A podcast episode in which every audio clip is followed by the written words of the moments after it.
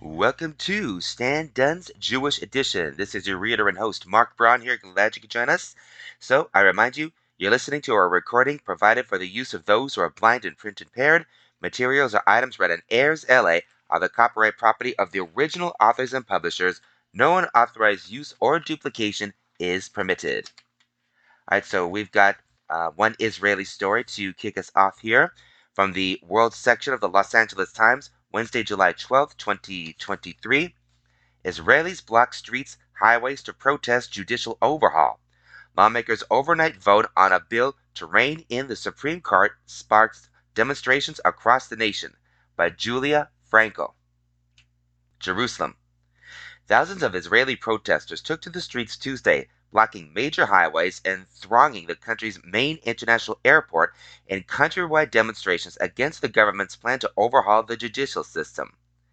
The demonstrations came the morning after Prime Minister Benjamin Netanyahu's parliamentary coalition gave initial approval to a bill to limit the Supreme Court's oversight powers, pressing forward with a plan that has bitterly divided the nation. Netanyahu's ultra nationalist and ultra Orthodox allies have proposed a series of bills that have provoked months of sustained protest by opponents who say the country is being pushed toward authoritarian rule.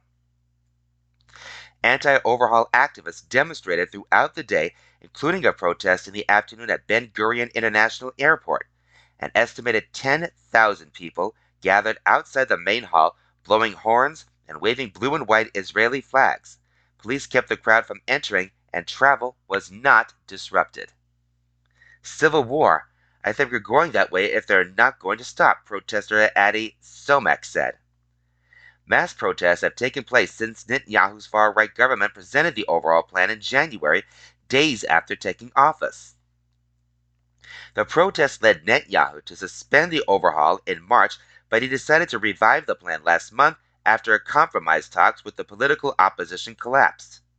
The parliamentary vote overnight Tuesday gave fresh momentum to the protest movement police used a water cannon to clear protesters who blocked a main artery leading to Jerusalem.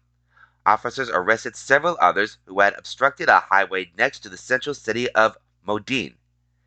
Demonstrators blocked a main highway in Haifa with a large banner reading, Together we will be victorious, snarling traffic along the beachfront. A protest outside Netanyahu's home in central Jerusalem was planned later Tuesday. Police reported 66 arrests nationwide. Protesters scuffled with police in various locations, but no major violence was reported. Netanyahu's allies say the proposed changes are aimed at weakening the excessive powers of unelected judges. The changes include giving the allies control over the appointment of judges and giving Parliament power over to, uh, to overturn court decisions. The legislation advanced Tuesday aims to strip the Supreme Court of its power to review the reasonability of government decisions, a safeguard that proponents say is needed to prevent corruption and improper political appointments. The Netanyahu government, which took office in December, is the most hardline ultra nationalist and ultra orthodox in Israel's 75 year history. His allies proposed the sweeping changes to the, to the judiciary after the country held its fifth election in under four years, all of them seen as a referendum on Netanyahu's fitness to serve as prime minister while on trial for corruption. Critics of the judicial overhaul say it will upset the country's fragile system of checks and balances and concentrate power in the hands of Netanyahu and his allies. They also say Netanyahu has a conflict of interest because he is on trial for charges of fraud, breach of trust, and accepting bribes. A wide section of society, including reserve military officers, business leaders, LGBTQ people, and members of other minority groups has joined the protests. The unrest has unnerved foreign investors and caused the currency, the shekel, to drop in value. On Tuesday, 300 reservists from the military's elite cyber warfare unit signed a letter saying they would not volunteer for service because the government has demonstrated it is determined to destroy the state of Israel. Sensitive cyber abilities with the potential for being used for evil must not be given to a criminal government that is undermining the foundations of democracy, the letter said. Fighter pilots and members of other elite units also have threatened to stop reports for duty. Arnon Bar David, head of the country's national labor union, the Histadrut, threatened to a general strike that could paralyze the country's economy. If the situation reaches an extreme, we will intervene and employ our strength, Bar David said, calling on Netanyahu to stop the chaos. The Histadrut called a general strike in March as the government pushed the judicial overhaul legislation through the parliament after weeks of protest. The move shut down large swaths of the economy and helped contribute to Netanyahu's decision to suspend the legislation. That was Israelis blocked streets, highways to protest judicial overhaul by Julia Franco from the World section of the Los Angeles Times for Wednesday, July 12, 2023. Franco writes for the Associated Press. And on to other international news. This one is from the World section of the Los Angeles Times, Sunday, July 9, 2023. Zelensky hails troops on war's 500th day by Philippe Dana. Kiev, Ukraine. Ukrainian President Volodymyr Zelensky marked the 500th day of the war Saturday by hailing the country's soldiers in a video from a Black Sea island that became the symbol of Ukraine's resilience in the face of the Russian invasion. Speaking from Snake Island, Zelensky honored the Ukrainian soldiers who fought for the island and all other defenders of the country, saying that reclaiming control of the island is a great pro- proof that Ukraine will regain every bit of its territory. I want to thank from the from here, from this place of victory, each of our soldiers for these 500 days, Zelensky said.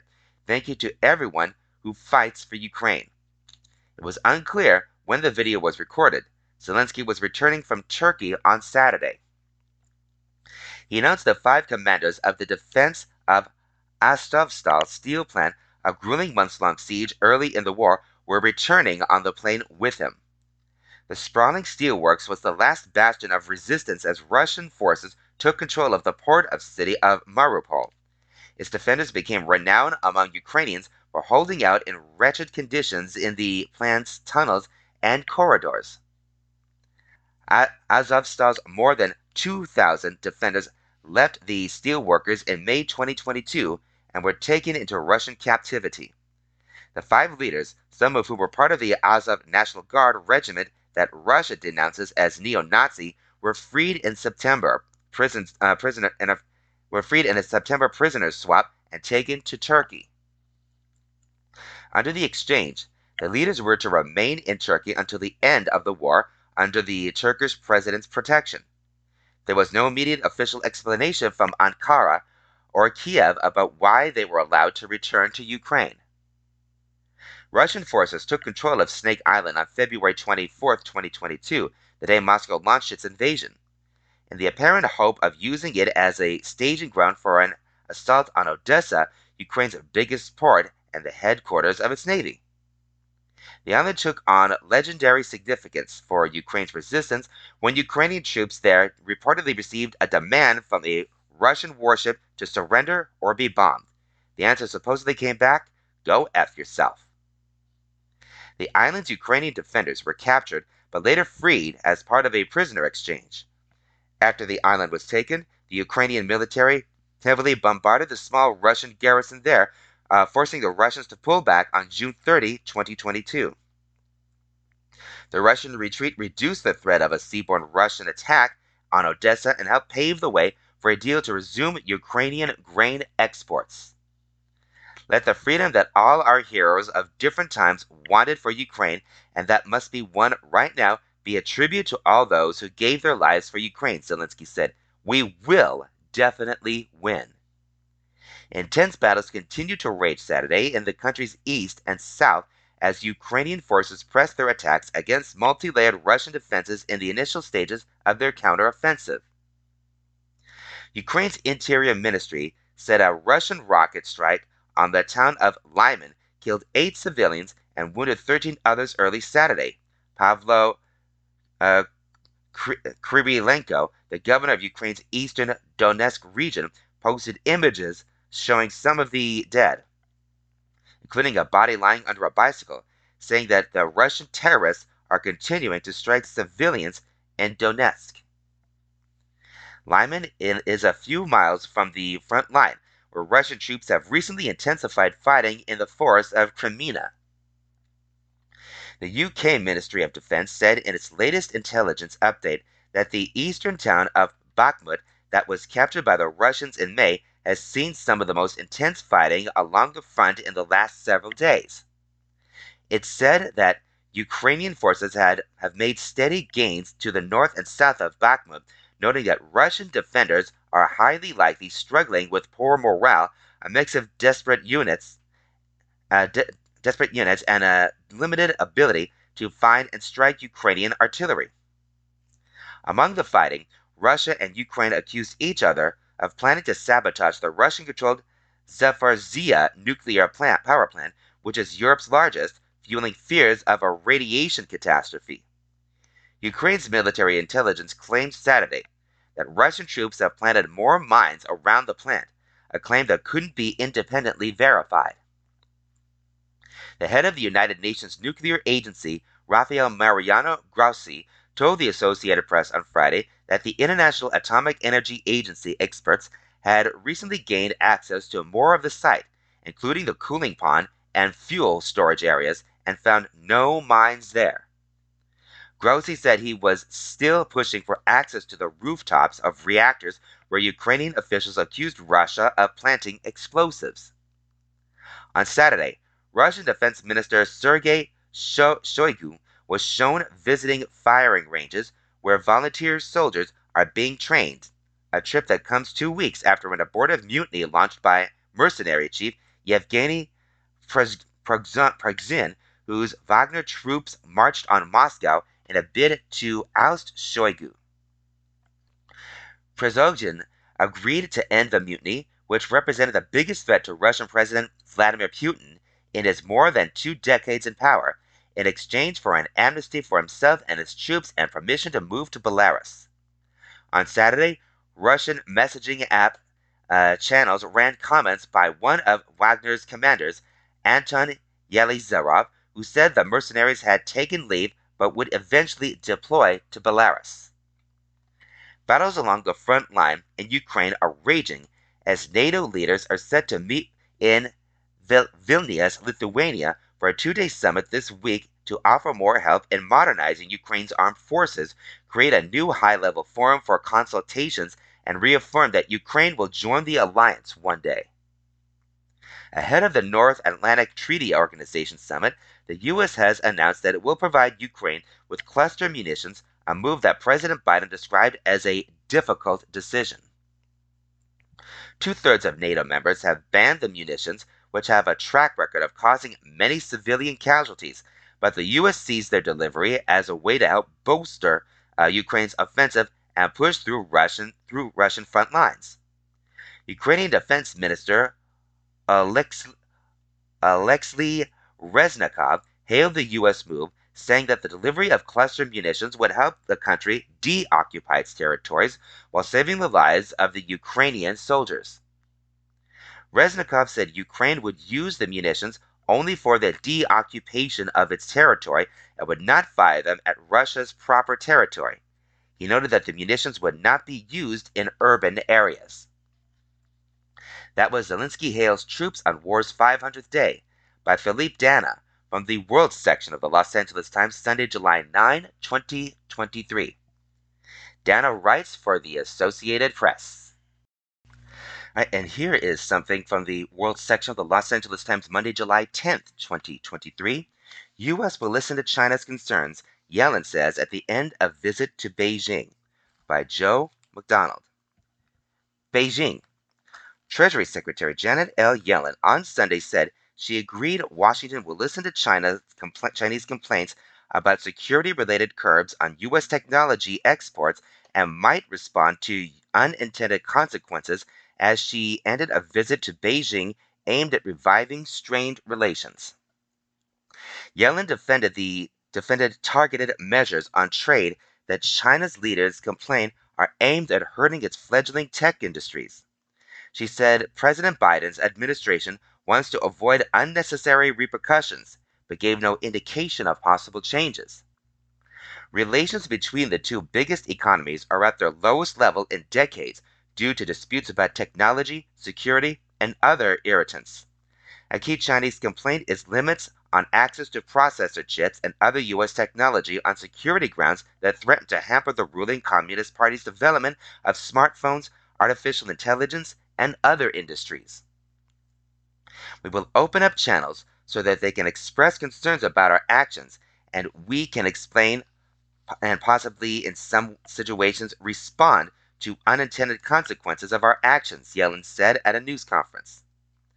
Yellen talked with China's number two leader, Premier Li Qiang, and other officials during 10 hours of meetings. She had a five hour session Saturday with her Chinese counterpart, Vice Premier He Lifeng. Treasury officials said in advance there were no plans for her to meet President Xi Jinping.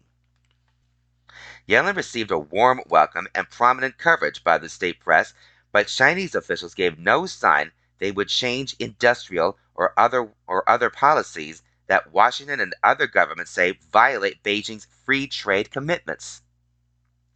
On Saturday, he said Washington should adopt a rational and pragmatic attitude to improve relations.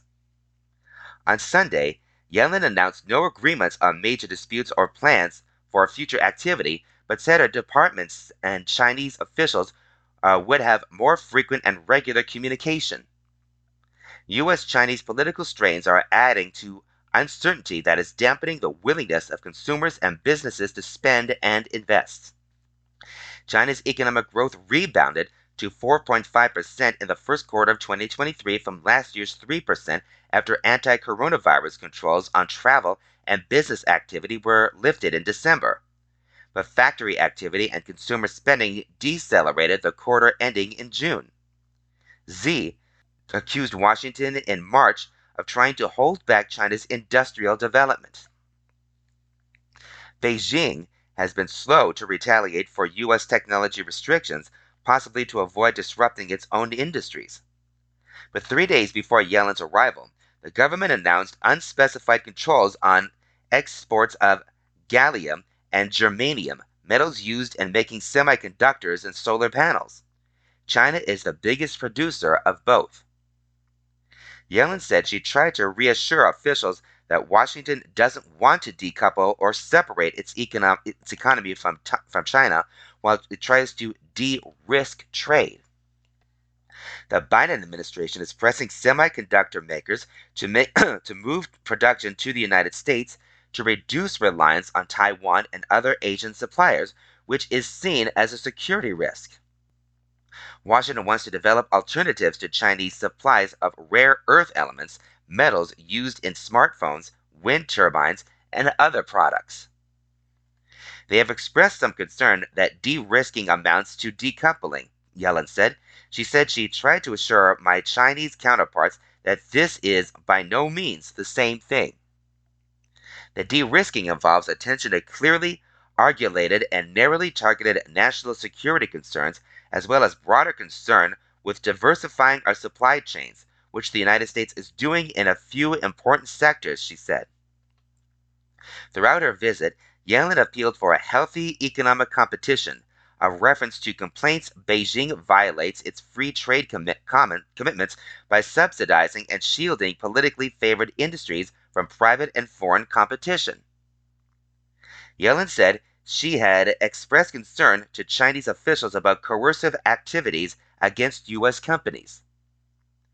That follows raids on consulting firms and the detention of staff members without explanation, and what the U.S. government says is arbitrary detention or pro- prohibitions on people leaving China that some complain are used to pressure them in business disputes. Chinese leaders are trying to revive investor interest, but foreign companies are uneasy about their status after Xi and other officials called for economic self reliance. The ruling party has also expanded an anti spying law that has fueled uncertainty about w- what law firms or consultants can do. On Saturday, Yellen appealed to He for cooperation on climate change, the debt burdens of developing countries, and other global challenges. Beijing broke off climate discussions with Washington in August in retaliation for a visit by then House Speaker Nancy Pelosi to Taiwan, the self ruled island democracy claimed by China as part of its territory.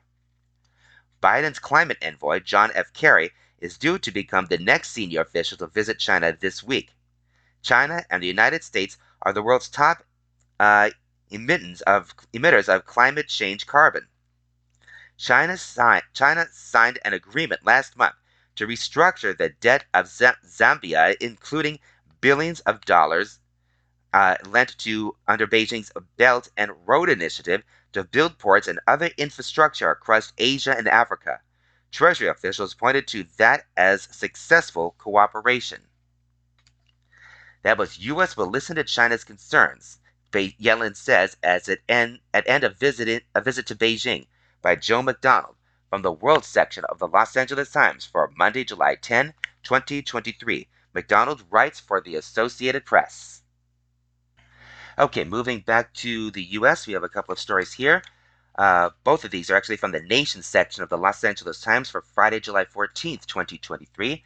First, we have this one Slain gunman's phone had data on Nazis' violence from the Associated Press. Indianapolis. The cell phone of a 20 year old man who fatally shot three people last year at an Indianapolis area mall contained photos of Adolf Hitler, Nazi propaganda, firearms, and extremely graphic videos of previous mass killings, police said Thursday. Police said the FBI found nothing on the phone about the mall or plans for last year's mass shooting but it contained what appeared to be a suicide note Jonathan Douglas Sapirman had written more than two years before the attack. Greenwood police said the FBI was able in May 10 in May to unlock the phone, which Sapirman dropped into a mall toilet before he opened fire inside the food court of Greenwood Park Mall last July 17. Sapirman was fatally shot by an armed shopper shortly after the shooting began in the city just south of Indianapolis. Police said the FBI recovered 200 videos and 3,400 images from the phone, along with notes kept on the device, call and text logs, and internet searches. Many of the videos were of mass shootings that were extremely graphic in nature, police said, including one of a, of a 2016 attack that killed five at a mall in Burlington, Washington. The FBI also found photos of Hitler and Nazi propaganda on the cell phone. The FBI's findings came after police said in December that Sapirman was fascinated with Nazi Germany and had posted more than 700 comments on social media about mass killers between 2017 and 2022. Police said the most notable discovery on the phone was a photo taken April 9, 2020, of an apparent suicide note written by Sapirman. The handwritten note begins my final thoughts on paper, and goes on to say, I'm a sociopath. I want to hurt people. Police said the note alludes to Sapirman shooting himself with a, with a shotgun. Police said Sapirman's note, more than two years before the shooting, leads us to believe that Sapirman's homicidal and suicidal thoughts had been manifesting for years. Sapirman's ex girlfriend had told investigators that he told her he didn't expect to make it to age 21 and that if he killed himself, he would take others with him, police said in December. Also found on the phone was a note written less than a month before the shooting that was apparently uh, a draft of the text Sapirman intended to send to, to send his brother, according to police. In that June 18, 2022 note, he wrote, I'm gonna shoot myself. Police previously said that data on Sapirman's laptop were, were destroyed after he placed it in an oven set on a high temperature with a butane tank before the shooting. But the FBI was working to determine the phone's password, a process that could take years. Although the three slain victims were Latino, Greenwood Police Chief James Ison said in December that there was no indication that the shooting was racially motivated and authorities had not determined a specific motive for the attack. The shooting killed married couple Pedro Pineda, 56, and Rosa Marian Rivera de Pineda, 37, and Victor Gomez, 30. However, Ison said previously that Sapirman's ex girlfriend told investigators he was racist toward African Americans and Latinos because of bad experience he had, experiences he had with people in those races while he was growing up. An armed bystander, 22 year old Elisha Dicken of, eh, of Seymour, Indiana, who had been at the mall shopping with his girlfriend, fatally shot Sapirman after police said the gunman fired 24 times within 15 seconds. That was slain gunman's phone had data on Nazis' violence from the Associated Press. Out of the Nation section of the Los Angeles Times, Friday, July 14, 2023. And again from the Nation section of the Los Angeles Times, Friday, July 14, 2023. Synagogue shooter can face death penalty, jury decides.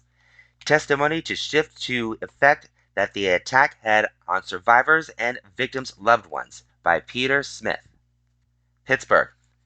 The gunman who killed 11 people at a Pittsburgh synagogue in 2018 can face the death penalty, a federal jury announced Thursday, setting the stage for further evidence and testimony on whether he should be sentenced to death or life in prison. The government is seeking capital punishment for Robert Bowers, who raged against Jewish people on online before storming the Tree of Life synagogue with an AR 15 rifle and other weapons on the nation's deadliest anti Semitic attack. The jury agreed with prosecutors that Bowers, who spent six months planning the attack and has since expressed regret that he didn't kill more people, had informed the requisite legal intent to kill. Bowers' lawyers argued that his ability to inform intent was impaired by mental illness and a delusional belief that he could stop a genocide of white people by killing Jews who helped immigrants.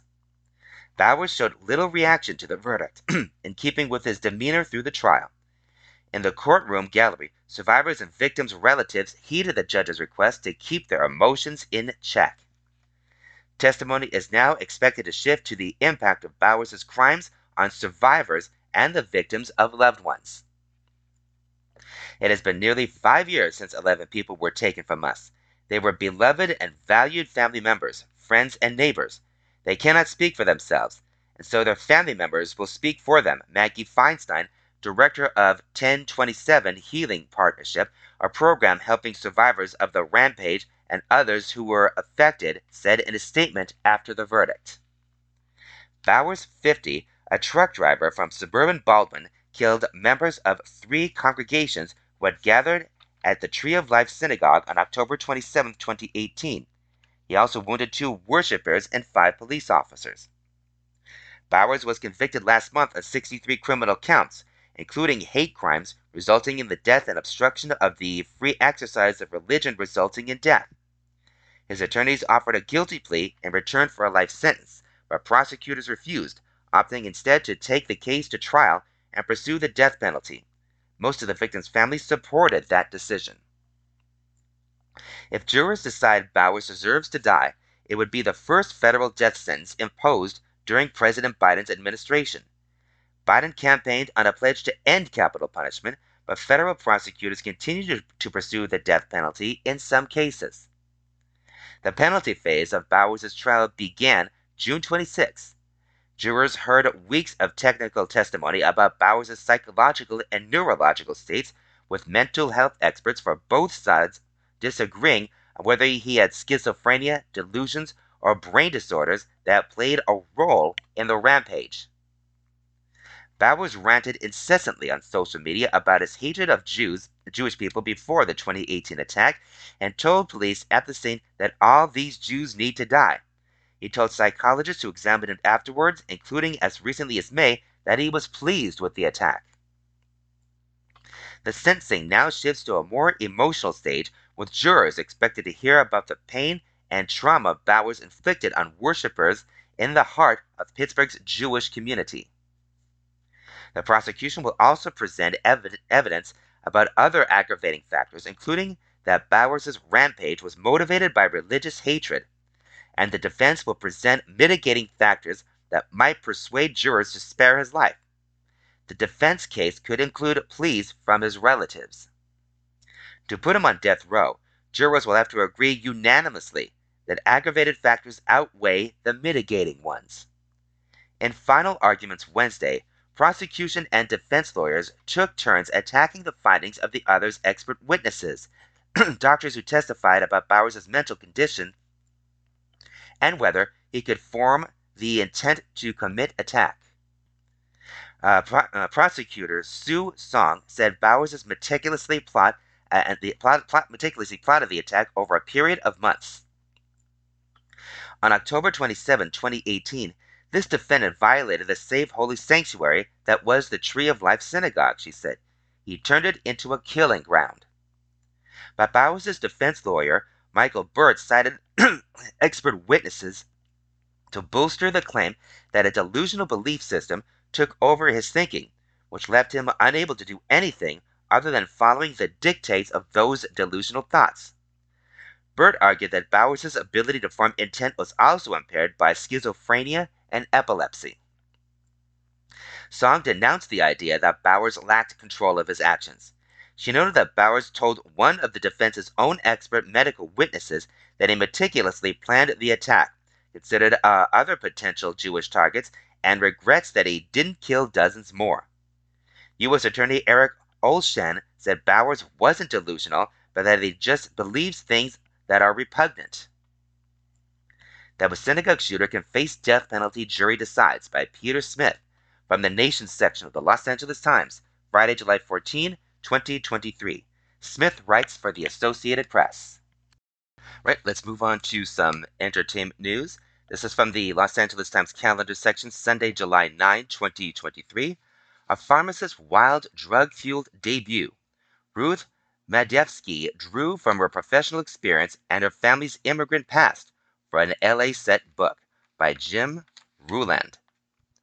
Ruth Madievsky doesn't seem to have a, a high tolerance for risk. Sitting at her dining room table in a tidy Santa Monica apartment, the author exudes serenity as she discusses juggling a job as a clinical pharmacist with her writing career while her three month old infant naps in the next room. You'd never guess that the characters in her debut novel, The All Night Pharmacy, blaze a trail across LA's bar scene under a haze of benzos, opioids, and psychedelics, risking death or degradation at every turn.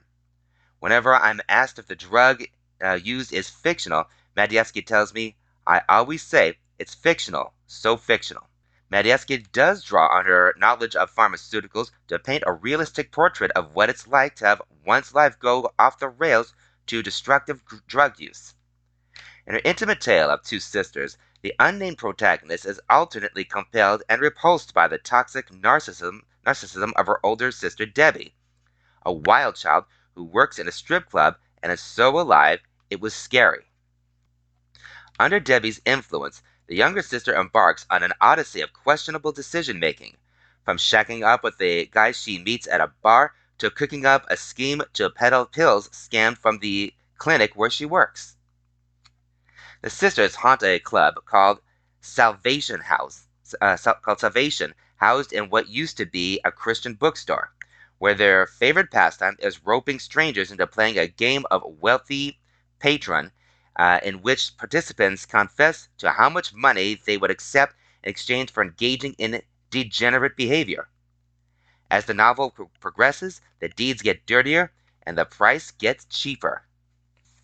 Although pharmacy cra- uh, crackles with the energy of Hubert Selby Jr.'s Requiem for a Dream or Patrick DeWitt's Absolutions, Madievsky's knowledge of drug store of drug lore is strictly professional.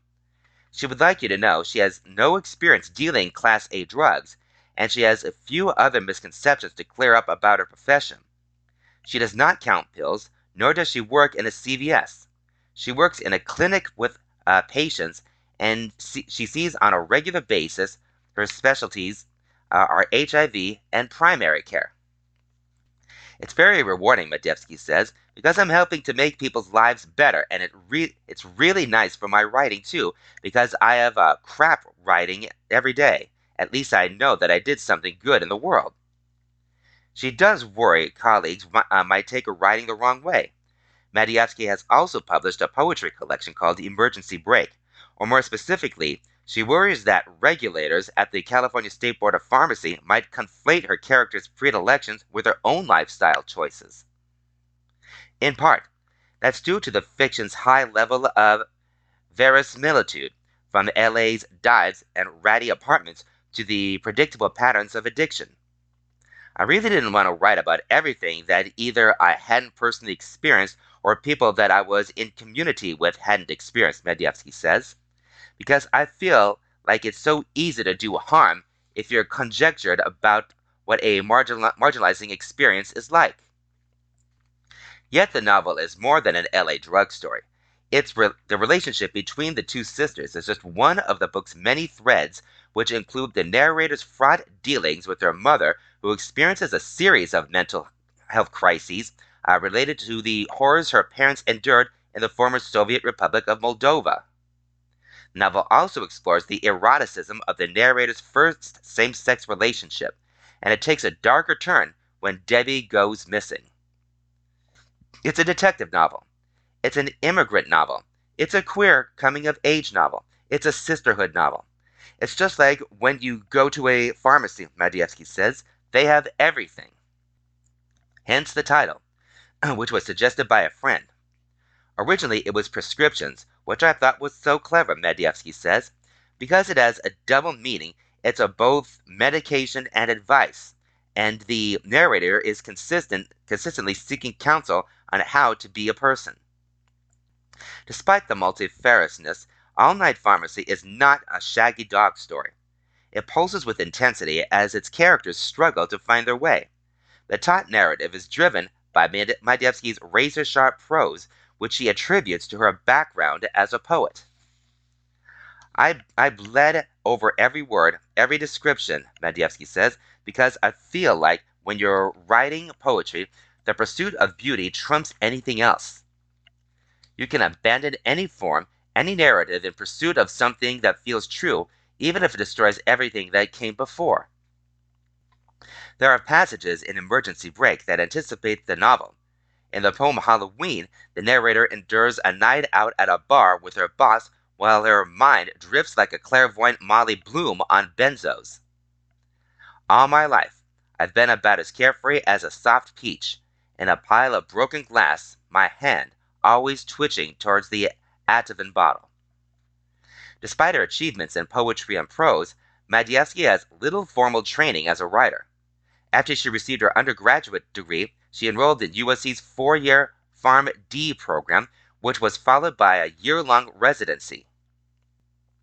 I knew I was going to be a pharmacist, just like my mom, from the time I was eight or nine, Madievsky says. Her parents arrived in LA from Moldova as Jewish political refugees when Madievsky was two years old. She lived in an apartment near Fairfax and Santa Monica, in a Russian diaspora district, with her parents, her grandparents, and her great grandmother, whose husband was murdered by the KGB. Madievsky recalls growing up in a neighborhood where shop signs were in Russian and English and old men played chess in the park. At some point, I wanted to be a writer more than, more than I wanted to be a pharmacist, Madievsky confesses. But her parents insisted she get her pharmacy degree in case they had to move again and start over somewhere else. You have to have a backup, they told her. In this respect, All Night Pharmacy is somewhat autobiographical. The protagonist, her sister, and her mother are all wrestling with the knowledge that their forebears endured unimaginable suffering so they could uh, prosper in the United States. This incalculable debt starts to feel like a chokehold when the sisters fail to make the most out of their opportunities. I was interested in the ways that historical traumas affect people who are several generations removed, Madievsky says, and might not even know that they're reacting in some way to those traumas. Rather than dabble in the self destructive behavior of her characters, Madievsky has learned to channel her ancestors' experiences as both a healer and a storyteller. Near the middle of the novel, the protagonist embarks on a journey to Moldova that has echoes of a trip the author took to her homeland. I have mixed feelings about using them in fiction, Madievsky says of her family stories, but my prevailing feeling is I want to memorialize them somehow, especially because every time I hear them, the stories are a little different. There's a lot of, oh, everyone who remembers is dead, so there's no one to ask. I've felt this responsibility to keep those stories alive. That was a drug pharmacist's wild drug fueled debut by Jim Ruland from the calendar section of the Los Angeles Times, Sunday, July 9, 2023. Ruland's most recent novel is Make It Stop. All right, and we have this one from the calendar section of the Los Angeles Times for Friday, July 14, 2023. Iger says unions need to get real. Disney boss addresses labor demands taking on an ESPN partner and spinning off ABC by Stephen Battaglio. As Hollywood actors get ready to join the Writers Guild of America on picket lines, Walt Disney Company chief executive Bob Iger had some harsh words Thursday about the walkouts set to further paralyze the entertainment industry. Hours before SAG AFTRA's national board was set to vote on a strike, Iger told CNBC's David uh, Faber that the guilds are not being realistic in their demands.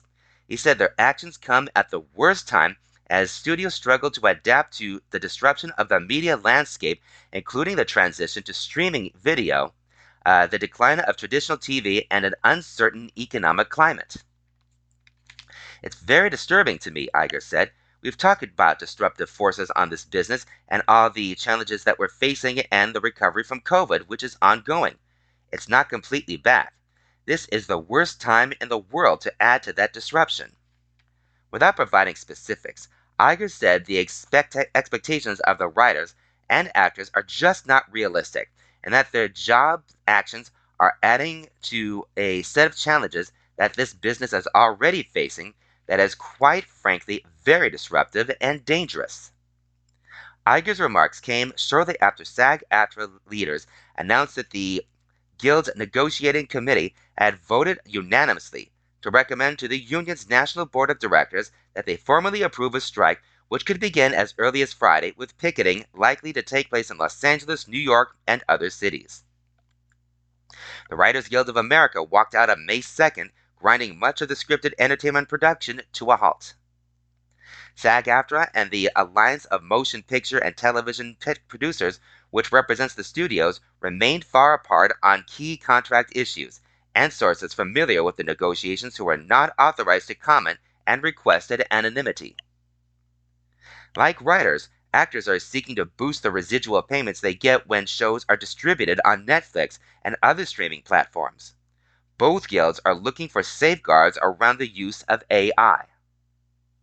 Iger said he respects the desire of the guilds to get the best deal for their members for their membership, but reiterated you also have to be realistic about the business environment and what the business can deliver. Iger also revealed that he would consider taking Disney out of the linear TV business as viewers rapidly shift to direct to consumer streaming services. Disney owns one of the major broadcast networks, ABC, and cable channels that include ESPN, FX, Nat Geo TV, and Freeform. Iger, who returned as Disney CEO in November, and now has agreed to stay on through 2025, said he is open to spinning off ABC and its own stations as viewership and revenues continue to decline. The executive has long been pessimistic about the future of linear television, but his remarks are the clear, clearest indication that uh, yet that he is ready to throw in the towel. Iger said he also would consider taking on a strat, uh, strategic partner uh, for sports network ESPN, which remains highly profitable but is plagued by the ongoing trend of consumers bypassing cable and satellite subscriptions for streaming apps. With every household that cuts the cord, ESPN loses subscriber revenue. Disney executives have already said uh, the future of ESPN is that is as a direct-to-consumer streaming service. A partner may help accelerate that process. If they come to the table with a value that enables ESPN to make a transition to its direct to consumer offering, then we're going to be very open minded about that, Iger said. And that was Iger says unions need to get real by Stephen Battaglio from the calendar section of the Los Angeles Times, Friday, July 14, 2023. All right, now here is a story from a website called uproxx.com U P R O X X. And this is called Ben Platt Would Prefer Not to Be Asked About the Whole Nepo Baby Thing by Jessica Toomer, contributor, for July 14th, 2023. Ben Platt is a Nepo baby, N E P O, but for the love of Barbra Streisand, please don't say that to his face. In a recent interview with Rolling Stone, the Dear Evan Hansen star shared the inspiration behind his new mockumentary comedy, Theater Camp. The indie he, he stars in with a friend and co-writer Molly Gordon, the Bear, follows a group of children's theater directors trying to salvage their final show of the summer. It looks hilarious, mostly because it doesn't mind poking fun at the grown-ups who take this whole show business thing a bit too seriously. But it sounds like Platt doesn't have skin quite as thick as his character in the film. During the Rolling Stone chat, Platt was asked for his thoughts on the Nepo baby conversation. Uh, Platt's father is famed producer Mark Platt, the man who the man partly responsible for Legally Blonde, Wicked, and a host of other beloved movies and Broadway shows. Naturally, having an industry heavyweight as as a parent would uh, would have opened up doors for Platt, something he could have gracefully acknowledged and then moved on from when questioned about this connection. Instead, this happened. After sidestepping the question from Rolling Stone writer E.J. Dickson, Platt went on to answer a few more questions about his own Jewish summer camp experiences before his publicist intervened once more, ending the end his interview 20 minutes sooner than planned. The actor's sensitivity over the whole Nepo baby label has naturally prompted Twitter users to drag him for having, among other things, an inflated sense of ego. You were on the cover of New York Magazine's Nepo Baby issue. I'm curious, what was your response to that? And what did you make of the whole dis- uh, discourse? We're going to skip right over that if we can. No comment? Publicist intervenes. If we could just focus on theater camp, that would be great. Thank you. Ben Platt answered questions about being a Nepo baby. LOL. Ben Platt had months to come up with a response to Nepo baby questions that didn't make him come off as out of touch and this is what he went with? Ben Platt is mad, mad, LMAO. It's weird that Ben Platt is so sensitive about this because his dad produced some really great movies. Why not just say, I'm so lucky I got to be around people making stuff as cool as Legally Blonde growing up? It had such a huge influence on me. Ben Platt's ability to turn himself into the least likable person every single chance he is given needs to be studied. Interview Sir, your Nepo baby, Ben Platt. Ben Platt, when you ask him to comment on being called a Nepo baby by Boy Magazine. And that, and that is, Ben Platt would prefer not to be asked about the whole Nepo baby thing by Jessica Toomer, contributor from uproxx.com for July 14, 2023. All right, let's move on to some articles from a publication called J Living, a Mensch Issue 2023. And so we will start off with uh, this one from the Mishegas Kosher Style section. And this uh, first one is called Kosher Salt, the Real Scoop. Did you know that table salt is just as kosher as kosher salt?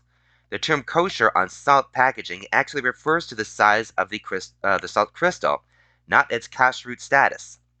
Table salt is made from mine deposits and undergoes a refining process to remove impurities. It is often enriched with iodine for added nutrition. Kosher salt, on the other hand, is a coarse salt that has historically been used in draining blood from meat to adhere to kosher laws. While it may not be inherently kosher, the larger grain size facilitates the extraction of blood during meat preparation. However, not all kosher salts are actually kosher, so it's important to look for the hechsher kosher symbol to ensure it meets kosher standards and doesn't contain any non kosher additives. That's kosher salt, the real scoop. This next one is called Is My Oven Kosher? All appliances are not the same. Check out GE's latest ovens, ranging uh, ranges, and refrigerators that often enhance Shabbos mode. With the Shabbos Keeper's built-in Jewish calendar, every Shabbat and Jewish holiday will be set for your needs. The application can automatically control your refrigerator's interior uh, lighting, automatic defrost, compressor and cooling system, door switch, and sensors.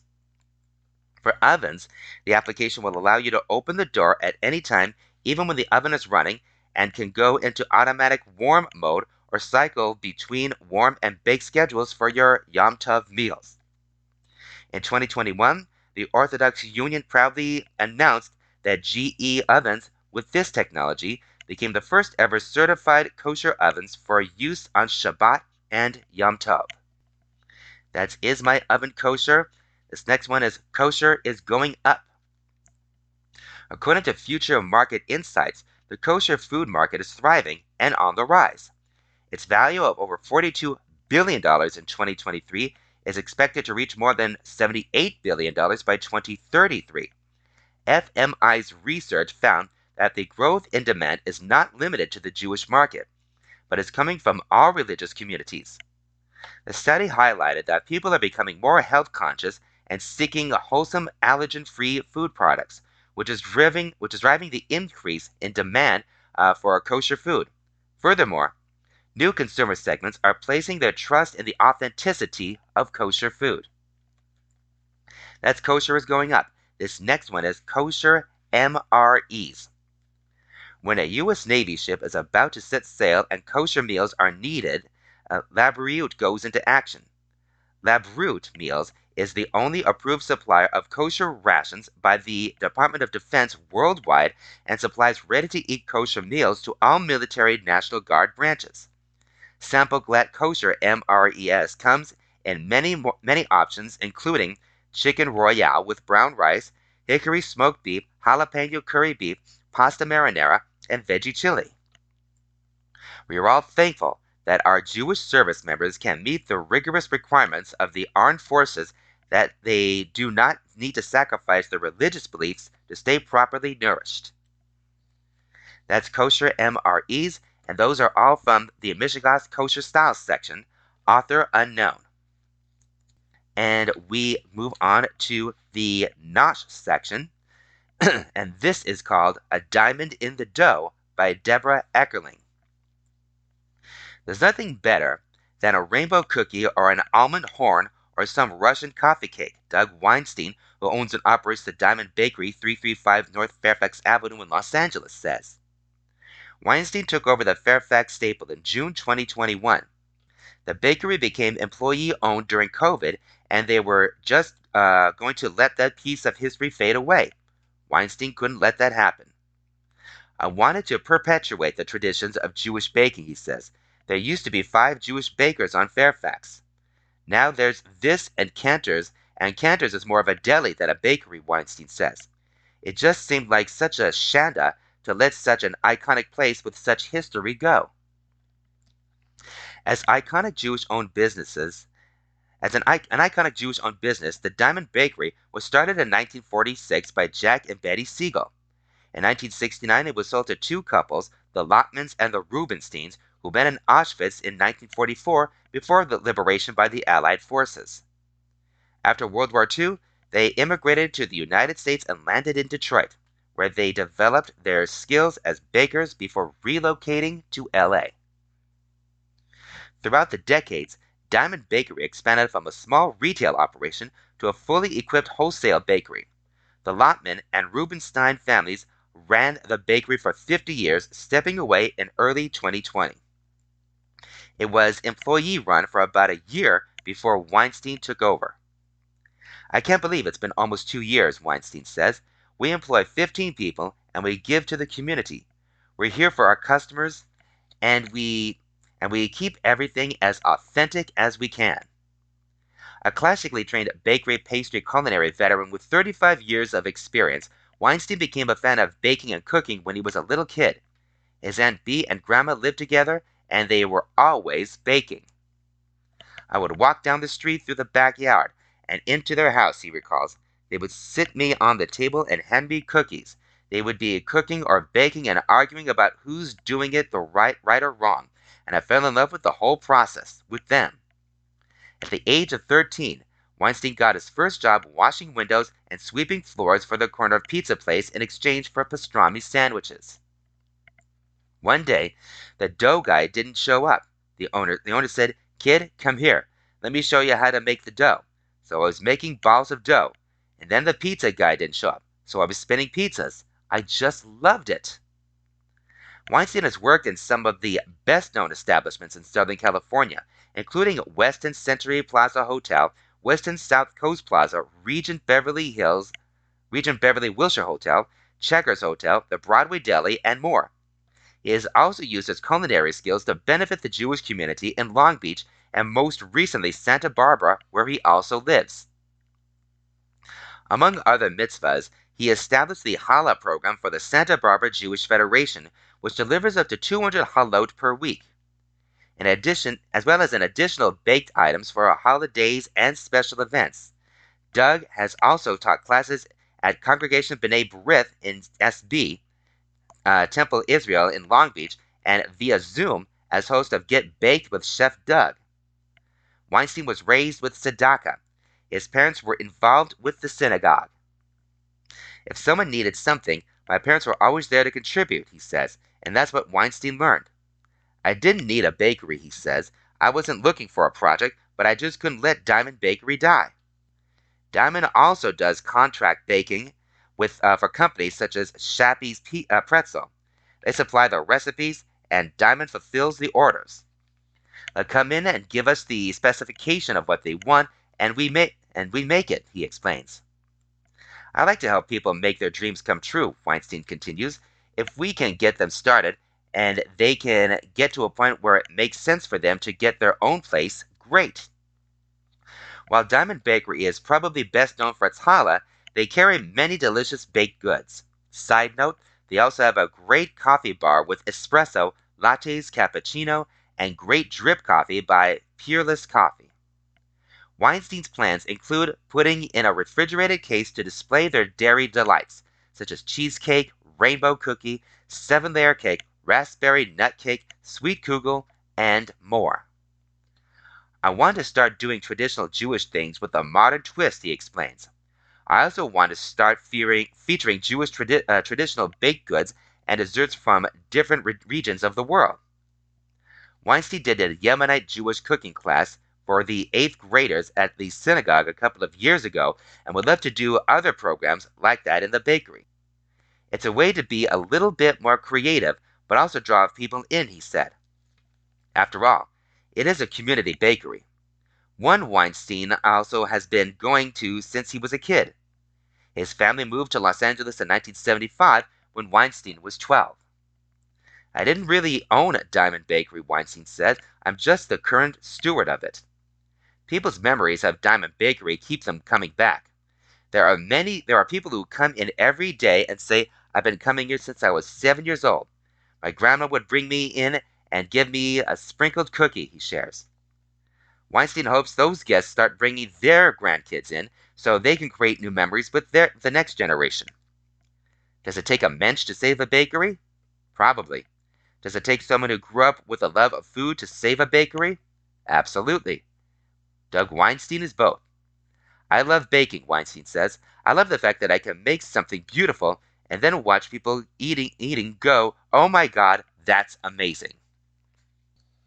That was A Diamond in the Dough by Deborah Eckerling from the Nosh section. All right, move on to the entertainment section here. This is called Modi. Mordecai Rosenfeld, who has been called the next Jackie Mason, is an Orthodox Jew who happens to be married to a man by Naomi Pfefferman. The comedian Mordecai Rosenfeld, who goes by the stage name Modi, is an Orthodox Jew who happens to be married to a man and who distinctly whose distinctly Jewish act and intricate knowledge of Judaism draws sold out audiences from Reform to ultra Orthodox communities as well as non Jews all over the world. The New York Times has called the 53 year old comic who will perform at the Saban Theater in Beverly Hills on June 8 the next Jackie Mason. The Hollywood Reporter lauded him as one of the top 10 comedians in New York, and Jamie Masada, owner of the Laugh Factory in Los Angeles, has said that Rosenfeld uh, elicits the same kind of adulation as Robin Williams and Richard Pryor. Not to mention that in 2018, then New York Mayor Bill de Blasio declared June 26 Mordecai Modi Rosenfeld Day for his artistry and contributions to the community. During a recent Zoom interview from New York, the New York home, Rosenfeld shares uh, with his with his husband and manager Leo Vega, the comic wore black, but his signature short beard and a reserved manner compared to his bold stand up persona. The comedian said he carries a small copy of the Zohar in his pocket during performances. I'm not a comedian who happens to be Jewish. I'm a Jewish comedian, he said. On stage, I'm far more Jewish than gay. His hilarious riffs on the cultural differences between Sephardic and Ashkenazi Jews, as well as the Jewish perspective on TV shows such as Succession and The Crown. Rosenfeld also addresses issues of Holocaust denial and anti Semitism.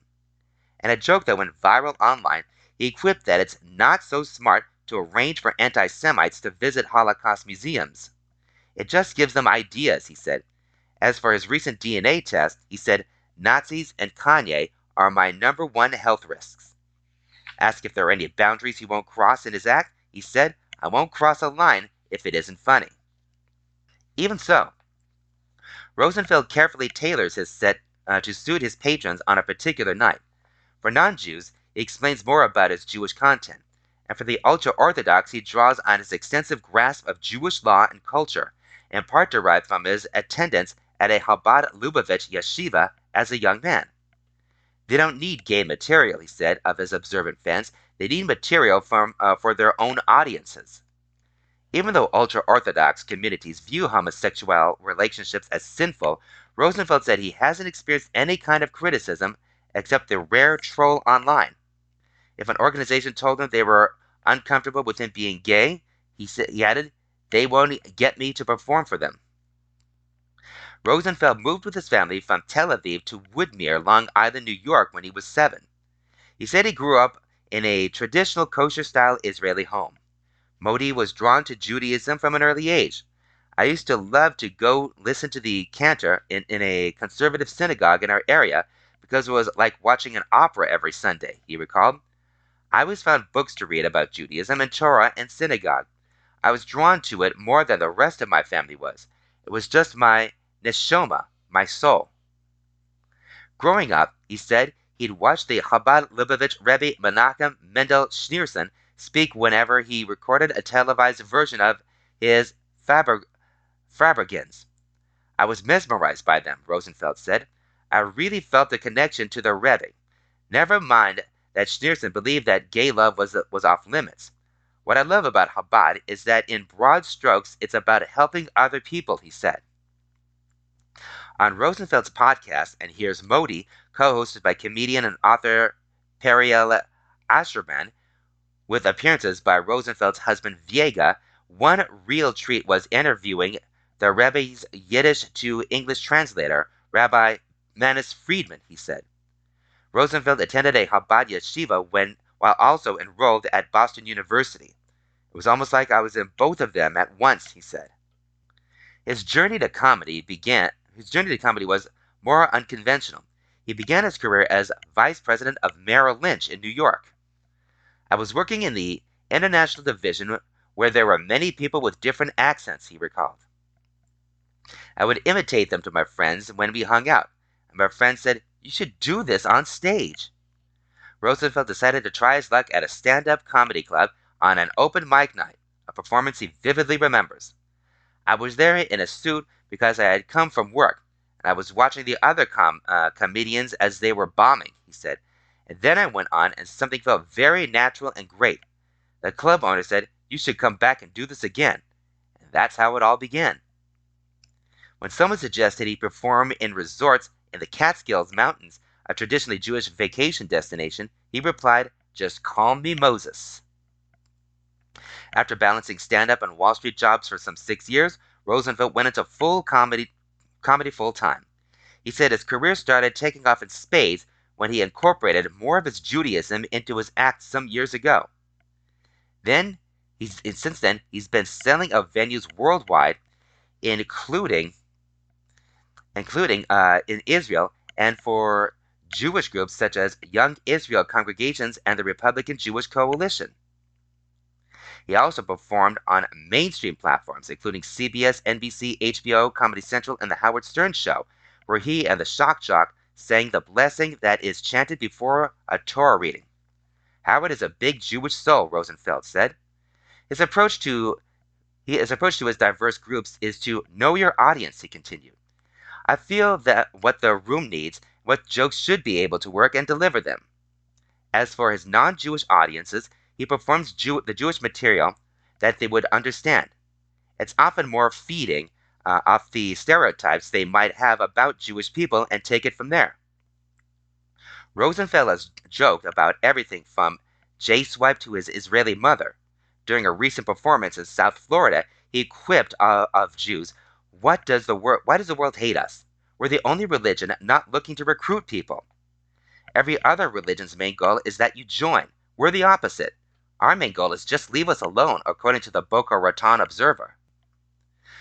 Rosenfeld is also a Hazan, having studied the Belz, at the Belz School of Jewish Music at Yeshiva University, and sometimes sings at his modern Orthodox shul, the Sixth Street Community Synagogue in the East Village. He lays tef- tefillin daily and keeps Shabbat as well as a kosher home with his husband Viega, who was raised Catholic but now knows considerably more about Judaism than the average Jew. On stage and off, the comedian hopes to channel what he calls Moshiach Messiah energy in, into the universe. It's about working to bring light into the world, he said. Hopefully, I can bring positive Jewish energy to both Jews and non Jews. Comedy, he added, is a calling. It's a way to help people spiritually, which is what the Talmud talks about. I'd say it gives me a high. And that was Modi by Naomi Pfefferman from the entertainment section. All right, here is something from the community section. This is called Meet Beaumont Shapiro, the new rabbi in residence at the Skirball Cultural Center by Casey J. Adler. Does a Jewish museum need a rabbi? If its mission is to build a more just society, then the Skirball Cultural Center believes it does. On June 5, 2023, Skirball will welcome Beaumont Shapiro as its first ever rabbi in residence. This momentous position will mark a new chapter in the Skirball's long held tradition of engaging the Jewish community and broader public. Its tenant mission is to foster human connections and build a more just society. At a time of social unease, where building cultural bridges and community relationships is more important than ever, the Skirball Center believes there is not a better leader suited for the job than Rabbi Shapiro. Shapiro, who holds a master's degree in Hebrew letters from Hebrew Union College and degrees in religious studies and cinema television from USC, will bring his wealth of experience and vision to the Skirball Center.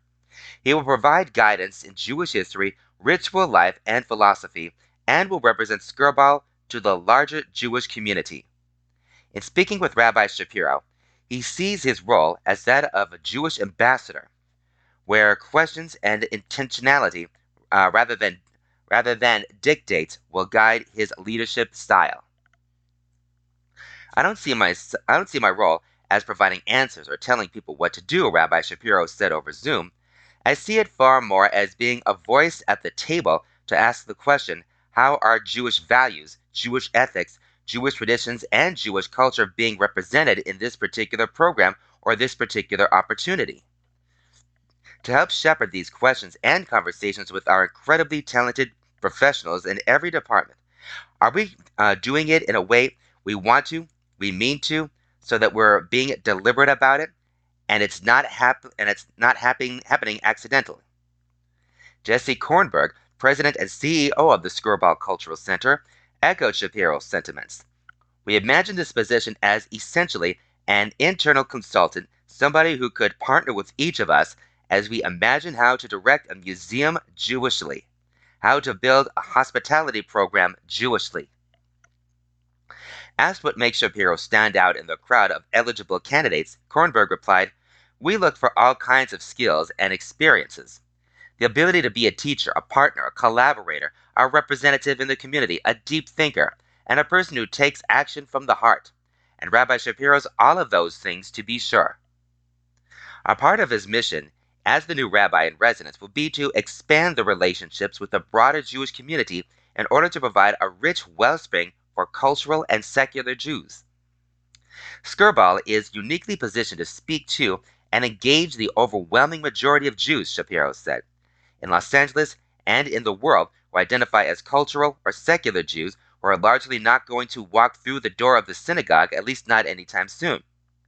And that doesn't make sense that doesn't make those people any less Jewish. What might sound odd for a rabbi who spent his entire life in the synagogue world. And I think though those people are still looking for ways to experience their Judaism and Jewish culture, Jewish identity, and Jewish traditions, and they don't have a lot of places to turn. In addition to reaching out to the broader Jewish community, Shapiro will also foster inter, intercultural bridges with Skirball. For the past two decades, Shapiro served as the rabbi for Wilshire Boulevard Temple, where he led the beloved institution through remarkable growth and change. During his tenure, he created and oversaw the founding of the Karsh Family Social Service Center, a nonprofit, non religious organization serving Koreatown, one of the most diverse communities in all of America, and an economically challenged neighborhood with a wide scope of critical needs, including parent and child well being, pro bono legal services, food and nutrition security, and health and wellness. The Karsh Center is only one example of Shapiro's myriad of organizational involvement. He currently sits on the Interreligious Council of Southern California, the Professional Development Committee of the Central Conference of American Rabbis, and the board of NC, NECHAMA, Jewish Response to Disaster. Building a more just society is the hallmark of many great spiritual leaders, which is a value at the heart of the Skirball Center, Kornberg declared. Pursuing justice is one of six essential Jewish values that the Skirball has named as its institutional values. Welcome the stranger, show kindness, seek learning, build community, honor memory, and pursue justice. Rabbi Shapiro counts on the counts the 20th century civil rights icon Rabbi Joshua Heschel and the 12th century philosopher and scientist Maimonides as meaningful Jewish leaders who continue to inspire him. In responding to what a just society might like, Rabbi Shapiro extem- extemporized. Elie Wiesel famously said that the mission of the Jews has never been to make the world more Jewish, but to make the world more human. Certainly, working toward a more just society, pursuing justice in the world, Judaism does not have a monopoly on that, nor should it. We need everyone out there who cares and who is willing to engage in this work to do that. And it is at the same time a deeply rooted Jewish imperative to seek and pursue justice. And there are so many injustices in our world. It's overwhelming. It's frankly impossible, I think, to address all of it, to fix all of it, as it were. And I think it's very easy for that to lead to paralysis.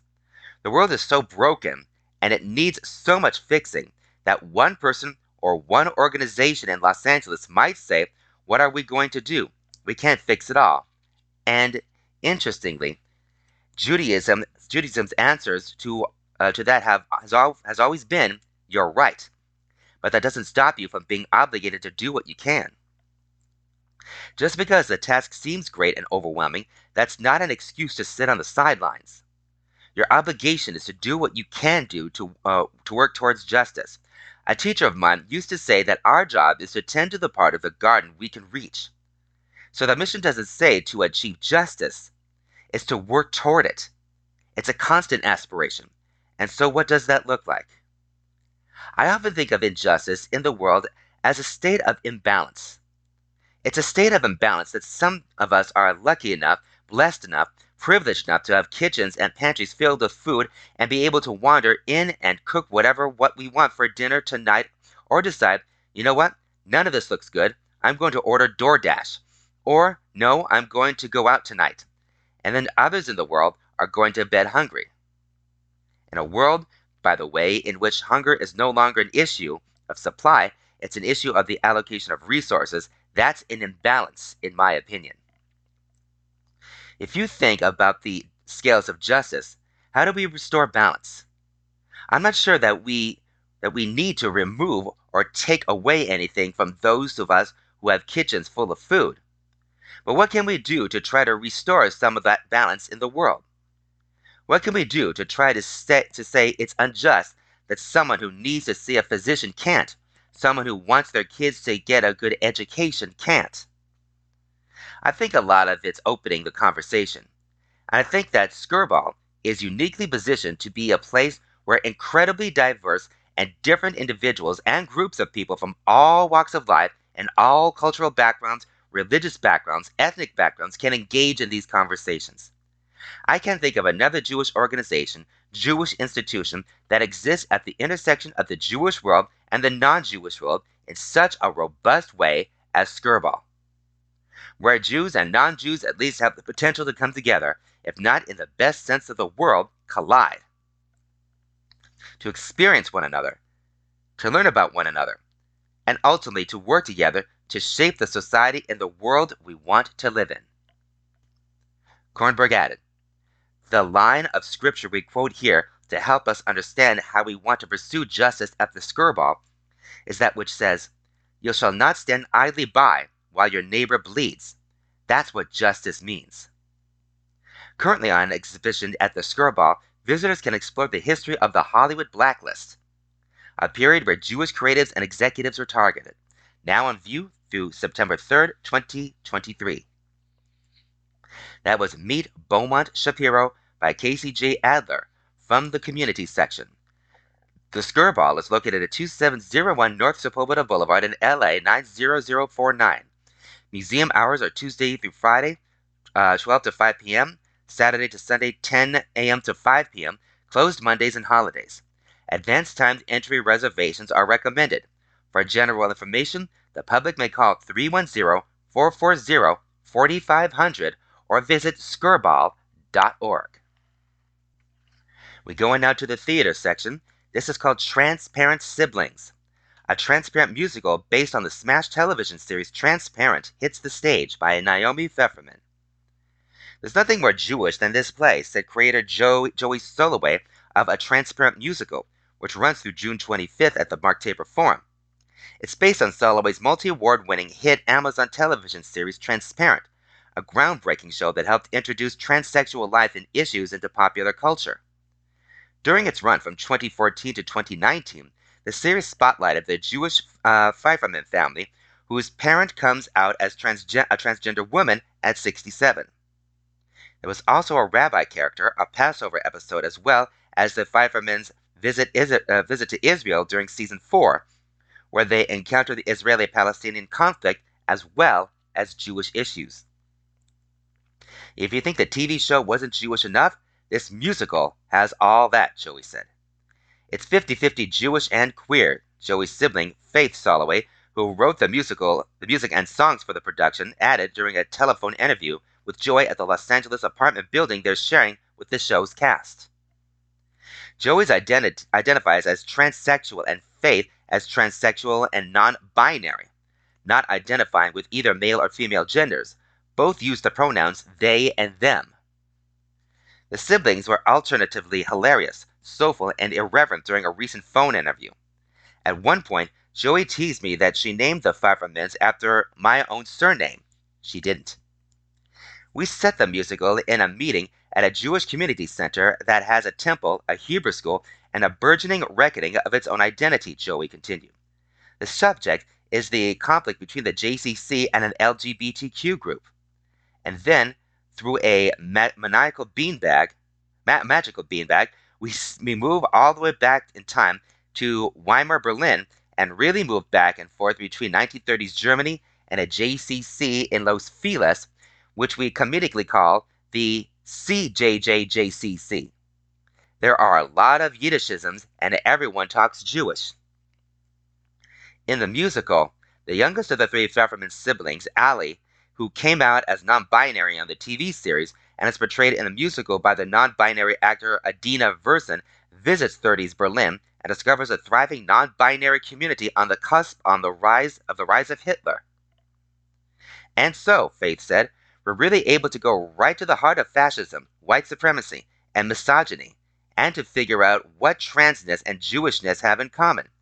You can see the Nazis' comparisons between Jews and deviants, it's an emotional awakening that I think is too didactic to do in dialogue, but actually perfect for our songs.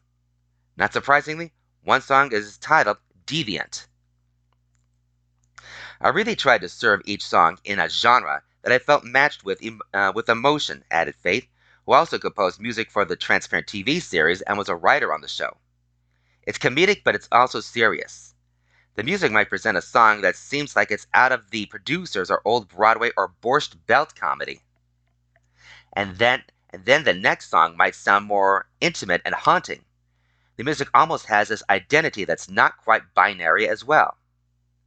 Faith 59 and Joey 57 were raised in a Jewish home in Chicago where their parents worked in a theater on the south side of the city, and the siblings listened to soundtracks from musicals such as Hair, Fiddler on the Roof, and Jesus Christ Superstar. We lived in a world of musicals, Faith said. Regarding Jesus Christ Superstar, Faith added, we found ourselves asking the questions why do the women have to anoint Jesus' forehead and wash his feet? We wanted to be Jesus in that musical and the disciples as the people who were going to save the world. Joey joked, You're saying we had a Messiah complex at a very young age. Years later, Joey was inspired by, uh, to create the Transparent TV series after their own parent came out as trans, a trans woman at the age of 67. That proved to be quite a shock for the siblings, who now call that parent Moppa. I think that those emotions are so big that they're all really in the heart, Joey said. It was such a huge thing. I thought of myself as cisgender at the time. I identified as a woman. I had another name, Jill, and was married to a man, so I was trying to promote the TV show without talking about my own family. It was such a different time. It was a world where Transparent hadn't premiered yet, so we didn't feel safe. The siblings gradually came out as trans while working on the TV show. Faith later reflected on a time in my life that I struggled. If I had the tools, the medicine, and the therapy, I understand that I could have could have transitioned when I was young. I probably would have. I went years and years with all that trapped inside of me. I first came out as a lesbian, but I still questioned whether I should get surgery, whether I should start hormone, hormones. I don't have I know I have some anxiety and depression. Don't all Jews? But I know that a lot of mine is related to having uh, having is having had to present a gender that I knew wasn't right for me. While Faith is less Jewishly observant, Joey has long been deeply involved in the Jewish community in Los Angeles, having co founded the progressive organization Eastside Jews at the JCC in Los Feliz. Joey observes Shabbat and also sits on the board of Temple Nefesh in Los Angeles, among other activities. Faith believes it was only natural to transform the TV show into a musical because the emotional beats felt like songs. While Joey was initially chastised by some for casting a straight male actor, Jeffrey Tambor, to portray Maura on the TV show, the play features performers who are 75% trans or non binary. The Soloways view the musical as a form of protest against officials such as Florida Governor Ron DeSantis, who wants to introduce a number of anti trans laws. Holy S! We have him running on our own trans kids being taken away from their parents, Faith said. How can we wrap our heads around that? This S is rising again. And for us to show this moment before the Holocaust in 1933, when people there were so proud to be queer, it's like we're sending up a warning signal or, fl- or flare. We're doing it in part with comedy. And you cannot walk out of this musical without seeing the parallels between then and now. That was Transparent Siblings by Naomi Pfefferman from the theater section. And now here's a section called the Mensch section, and this is called Celebrating Temple Mensches. Rabbi Ronald, Ronald Reagan once remarked, Well, we wouldn't, wouldn't it be nice to hear a little more about the forgotten heroes of America? Those who create most of our new jobs, like the owners of stores down the street, the faithfuls who support our churches, synagogues, schools, and communities, the brave men and women everywhere who produce our goods, feed, feed a hungry world, and keep our families warm while they invest in the future to build a better America? That's where miracles are made, not in Washington, D.C. And indeed, with each temple or synagogue, miracles take shape. These sacred spaces rely on tireless dedication of volunteers who serve on the board of trustees, act as lay leaders, and support the overworked staff. These exceptional individuals, these mensches, go above and beyond to ensure the thriving of their communities.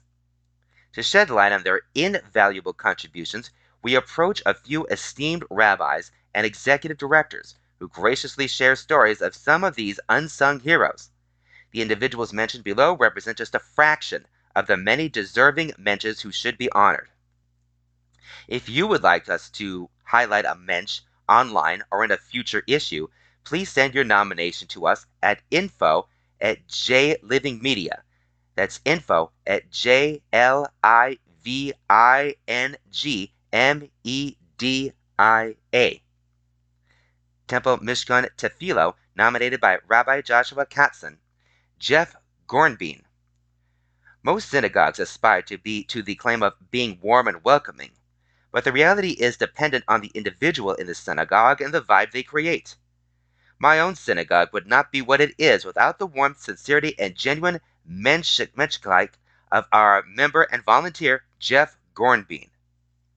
Beyond his personal commitment to opening and closing the building on Shabbat, to leaping up when extra hands are needed to set up or clean our kiddush lunch, and to coordinating our Torah readers, Jeff and his wife Frederica are legendary greeters and welcomers. I know of many individuals who have been members for over a generation because of their first impression of how they were received and greeted by Jeff. Most of them were immediately invited to Shabbat dinner or a holiday meal upon their first visit to the congregation. To be warmly received in a new or foreign environment is one of the most healing and holy experiences we can have. There are few people who so naturally embody the essence of menschlichkeit, decency, and living the spirit of Jewish law, as does Jeff. Our congregation would simply never have earned its reputation for being as truly warm and welcoming as it is without him. It is with deep gratitude that we celebrate Mishkan Tefillo's unsung mensch, Jeff Gornbein. Temple Kol Tikva, nominated by Rabbi John Hanish. Laureen Waterman, Executive Director. Laureen served as the temple president prior to becoming a professional Jew. She has guided the community in both roles. Her focus has always been to help form a joyous community, or as she puts it, we need some kumbaya in this program. Her focus is on community and making sure that every member's voice is heard and that everyone feels the joy of being a part of her community. Tina Degon, Religious Acting Chair. Tina oversees every detail of Kol Tikva's spiritual life, from working with clergy on the yearly calendaring to making sure that a thousand electric candles are placed on the sanctuary floor in order to create the right feeling for Selichot. Her energies never flag. Because of her deep love of community and her commitment to fulfilling every given goal, she is Kol Tikva's incoming co-president for the next two years. But she will always be a lifetime blessing to the community. Clifford Blackman Maintenance. Clifford's work is head and shoulders above past employees. Soft spoken in nature, he is typically either the first or the last to leave Kol Tikva each day, often staying late into the night preparing the temple for its next day of programs and services. Every request made is always fulfilled, and often his actions are based on what he feels needs to be done. As a small congregation, Everyone knows him and understands the depth of his commitment to making Kol Tikva thrive. We could never say thanks enough to a man who is committed to our congregation. Wilshire Boulevard Temple, nominated by Executive Director Donna Nadel and Associate Executive Director Jody Berman. Lizzie Green. Lizzie Green grew up at Wilshire Boulevard Temple, is now head of our volunteer engagement at the Karsh Family Community Social Service Center, where she creates meaningful volunteer opportunities that produce life changing results for the Karsh Center's diverse clients and our neighbors in need. Kathy Gordon. As head of Wilshire Boulevard's Temple's religious school, Kathy is a passionate Jewish educator who has transformed the religious school experience, developing innovative programs and inspiring approaches to religious school from elementary grades to can't miss teen programs throughout high school. Deborah Dragon. Congregant and board member Deborah Dragon provides deep knowledge, wisdom, and experience in Jewish education, marketing, and public relations, and as such is a valued advisor to all of our schools as well as the temple. For me, it is her thoughtfulness, logic, and calm, rational demeanor that stands out to me. Never lost in all of her dedication and involvement is her own family her number one commitment. Ivan Vargas. Ivan is problem as a problem solver who in his role in accounting works tirelessly to understand the operating needs of the organization and find ways to balance vision and budget to fulfill our mission. Temple Ahavat Shalom, nominated by Rabbi Becky Hoffman. Debbie Lieber. Debbie is a gem of a human being. As president, she has been the heart and soul of TAS and does everything with a smile and a generous compliment. Debbie has the kindest heart and a beautiful, uplifting smile. Uplifting spirit, that is. We are proud to call her president. Lorraine Miller. Lorraine goes above and beyond to make everyone feel engaged, warm, and welcome. From being the queen of volunteer work to groups and Havurah to sisterhood and various committees, Lorraine does it all, and we are honored to have her as a valuable part of TAS. Larry Pfeffer. From being president of MOTAS Men's Group, a board member, to our main IT person, and one of our greatest problem solvers, Larry helps TAS run it like a well oiled machine, and we are grateful for the mensch that he is. Sephardic Temple Tiferet Israel, nominated by Avi Levy, Director of Operations. Ray Cohen, current Vice President of Membership and Sisterhood President. Ray is always around to help, from cooking our Shabbat Kiddush lunches to making sure all our events are set up properly. Ray has been a vital board member for over 20 years, and her dedication to our community is amazing. Nita Roshani, Member at Large. Nita and her family have been members for about 10 years. She continues to assist in any way possible with events and overall marketing and communication for the temple. She has children who attend our Hebrew school and is dedicated to growing our community with more families.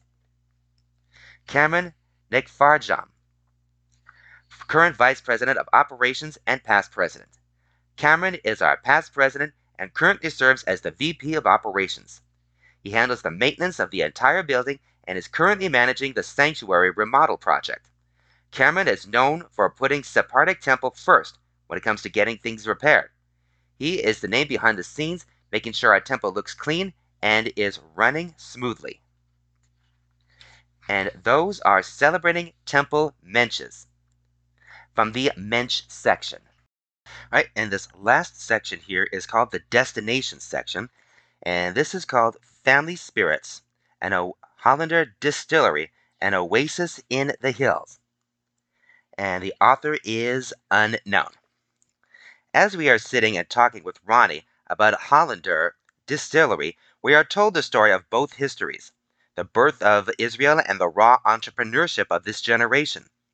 As we revel in the story, we are equally captivated by the delicious spirits that are being presented by our gracious hosts.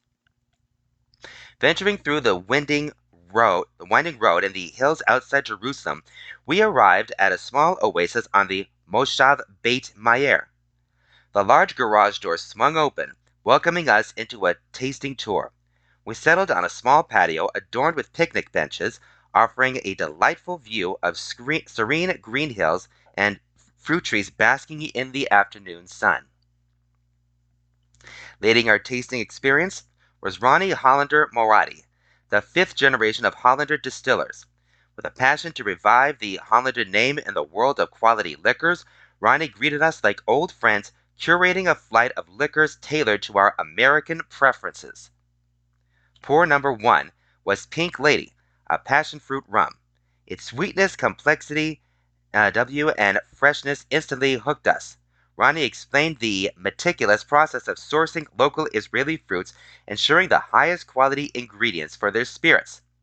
The majority of ingredients are sourced from nearby Israeli farmers and carefully selected and handled to extract the perfect flavors. Pour number two introduces us to grapefruit and hops, an instant favorite that we envision as a perfect spritz. Savoring the next glass, we immersed ourselves in the Hollanders' history as Ronnie shared their remarkable journey. It all started as a family owned winery and distillery in pre war Czechoslovakia. Ronnie proudly spoke of her great great grandfather and his daughter Leah Rose, an Orthodox woman who defied traditional gender roles and became the driving force behind the operation. However, World War II disrupted their plans, forcing them to flee. As they left the business, they gave the keys to an employee to safeguard. On his transport, Leah's father's ship was caught, and he was placed into an Italian detention camp where he used his distilling skills to provide for the camp guards, ensuring his survival. After the war, Leah returned to the family's vineyard and was met by the employee who gave them the keys back. Very shortly thereafter, the communists in power expropriated the business, and the family knew it was once again time to leave. Determined to start anew, they embarked on a journey to Australia, but decided to stop in Israel on the way. At the time, the War of Independence started and tragically claimed the life of their relative Yossi. The family met and decided that they were not going any farther and that Israel would be their new home. Pour number three unveiled the tantalizing flavor of ginger and lemon on sparkling on sparking ideas for signature cocktails. The family rebuilt their lives in Israel but did not return to distilling until 2012. They began to acquire the needed machinery and the cumbersome paperwork. As they began to refine their product, our launch date of 2017 seemed within reach. However, they faced setbacks when arsonists set Israel ablaze in November. Their small town lost many homes as the fire swept through the area. Undeterred, the Hollanders once again rebuilt, only to face the unexpected obstacle of a global pandemic, reshaping the marketplace. Another challenge, another day. Pour number four intrigues us with its unique blend of coconut and pumpkin. Developed for a family member, it stood out as the only drink not to use Israeli ingredients. Its taste evokes a love hate reaction different from the other offerings. Ronnie had left us for a few minutes to help a worker tend to a newly planted plum trees, uh, the newly planted plum trees and grapevines before returning with some schnapps to dry to try. By the time by this time Ronnie's return felt like a long lost cousin coming back to the table, and our conversation turned away from the distillery and onto the challenges of managing a business. With two kids under two, international distribution hurdles, and being a woman in a male run industry, each of the challenges was presented with a bit of nonchalance and presented as new opportunities to accept and conquer. Pour 5 and 6 brought us apricot and Etrog schnapps. At about 40% alcohol, these spirits were a much more potent sip than the previous pours, which averaged around 18% alcohol. Ronnie smiled as she usually serves the schnapps for her European visitors but wanted to make sure we tasted the full range of products. After a light snack, I can't help but mention the savor- savory boozy fruit jam and crackers that accompanied our tasting.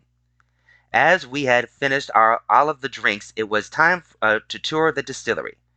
We were captivated by the seamless blend of traditional techniques and the newest equipment, showcasing Hollander's dedication to crafting a consistently exceptional product. Hollander's Distillery is defined by its commitment to quality, the spirit of Zionism, the strength of family, and the resilience to overcome challenges. However, beyond these defining elements, it is the product itself that truly speaks for itself. That was Family Spirits, Hollander Distillery, and Oasis in the Hills. Uh, author unknown from the Destination section. And those are articles from J Living Mensch Issue 2023. Let's turn back to the Jewish Journal for June 16 through the 22nd, 2023, with the Table for Five Weekly Parsha 1 Verse 5 Voices section, edited by Salvador Litvak, the accidental Talmudist. Shalach, Numbers 1330. Caleb hushed the people before Moses and said, Let us by all means go up, and we shall gain possession of it, for we shall surely overcome it.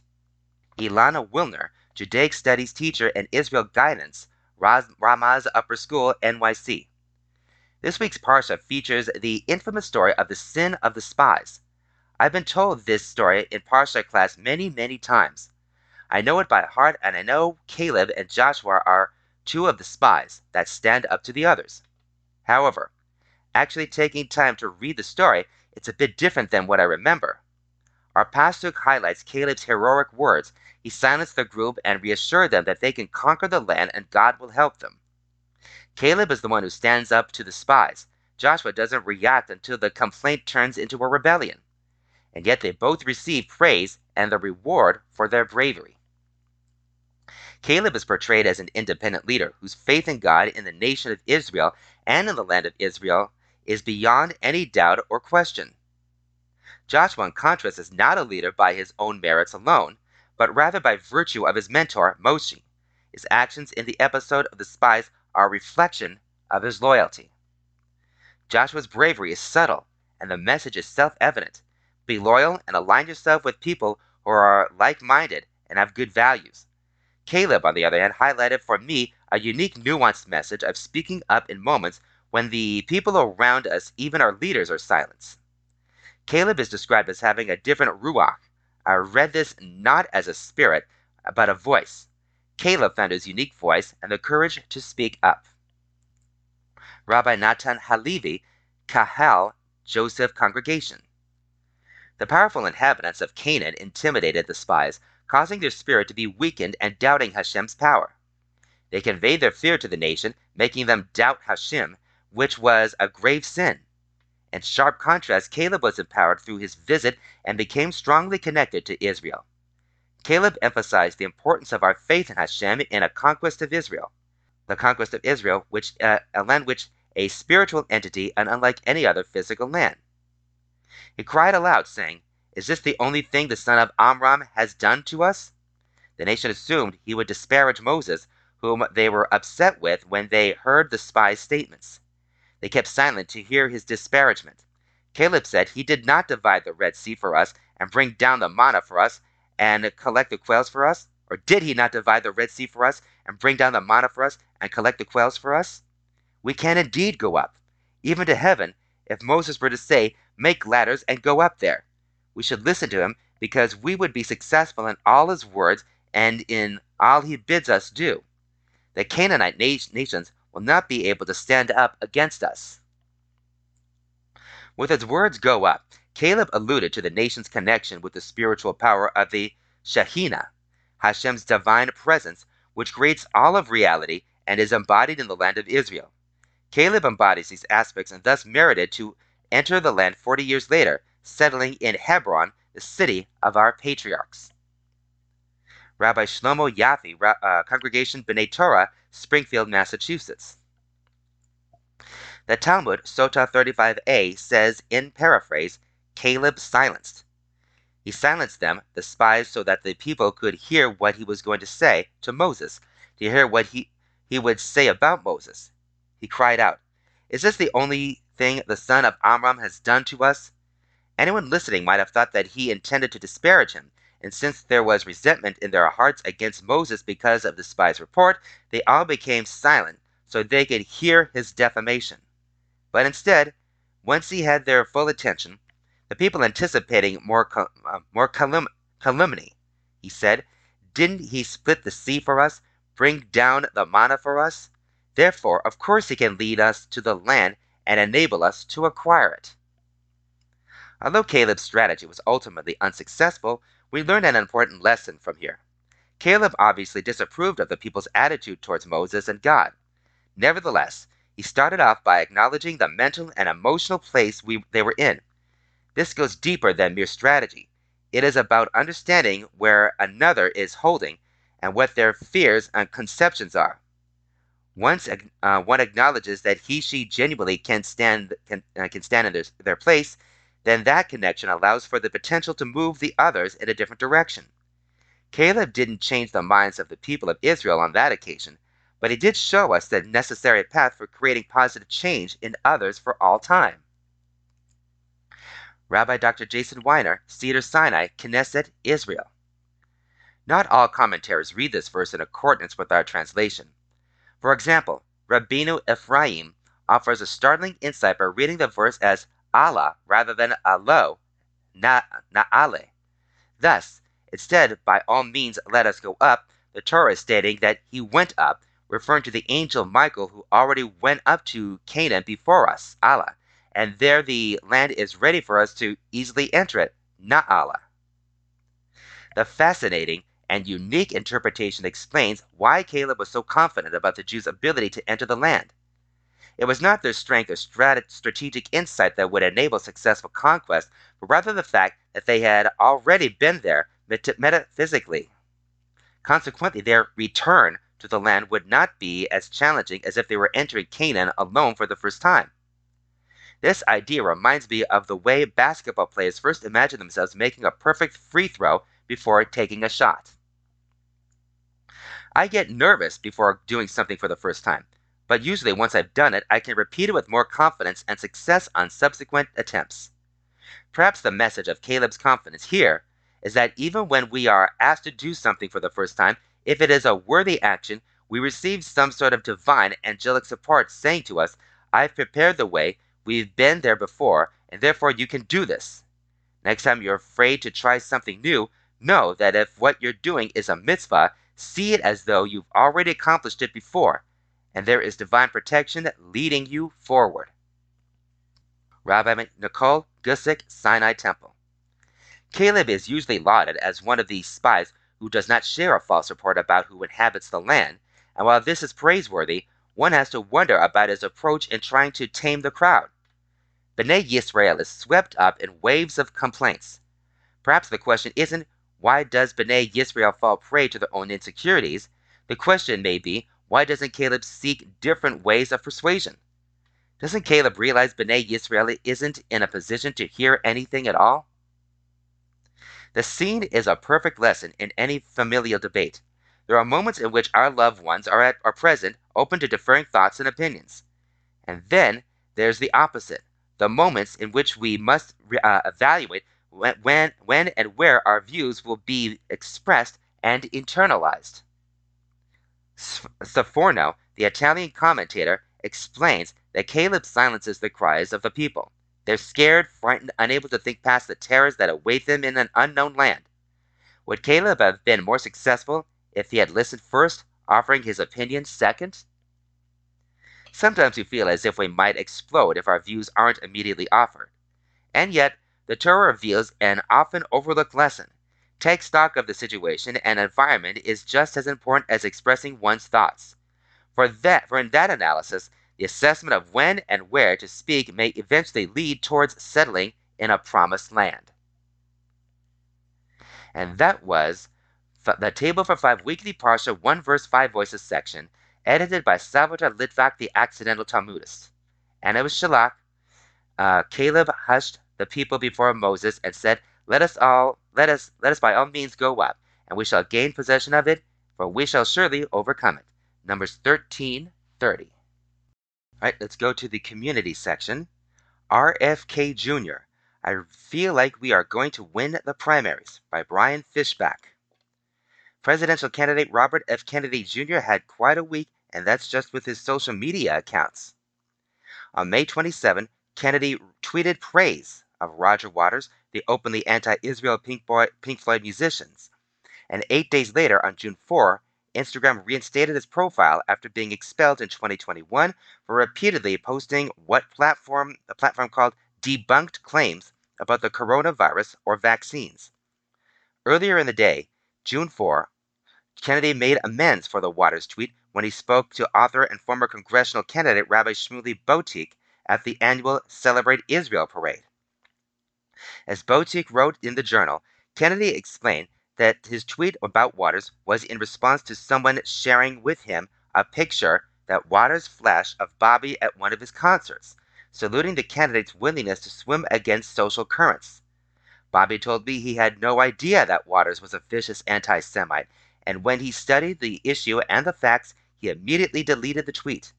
I believe Bobby, and I thank him for his reputa- repudiation of Waters.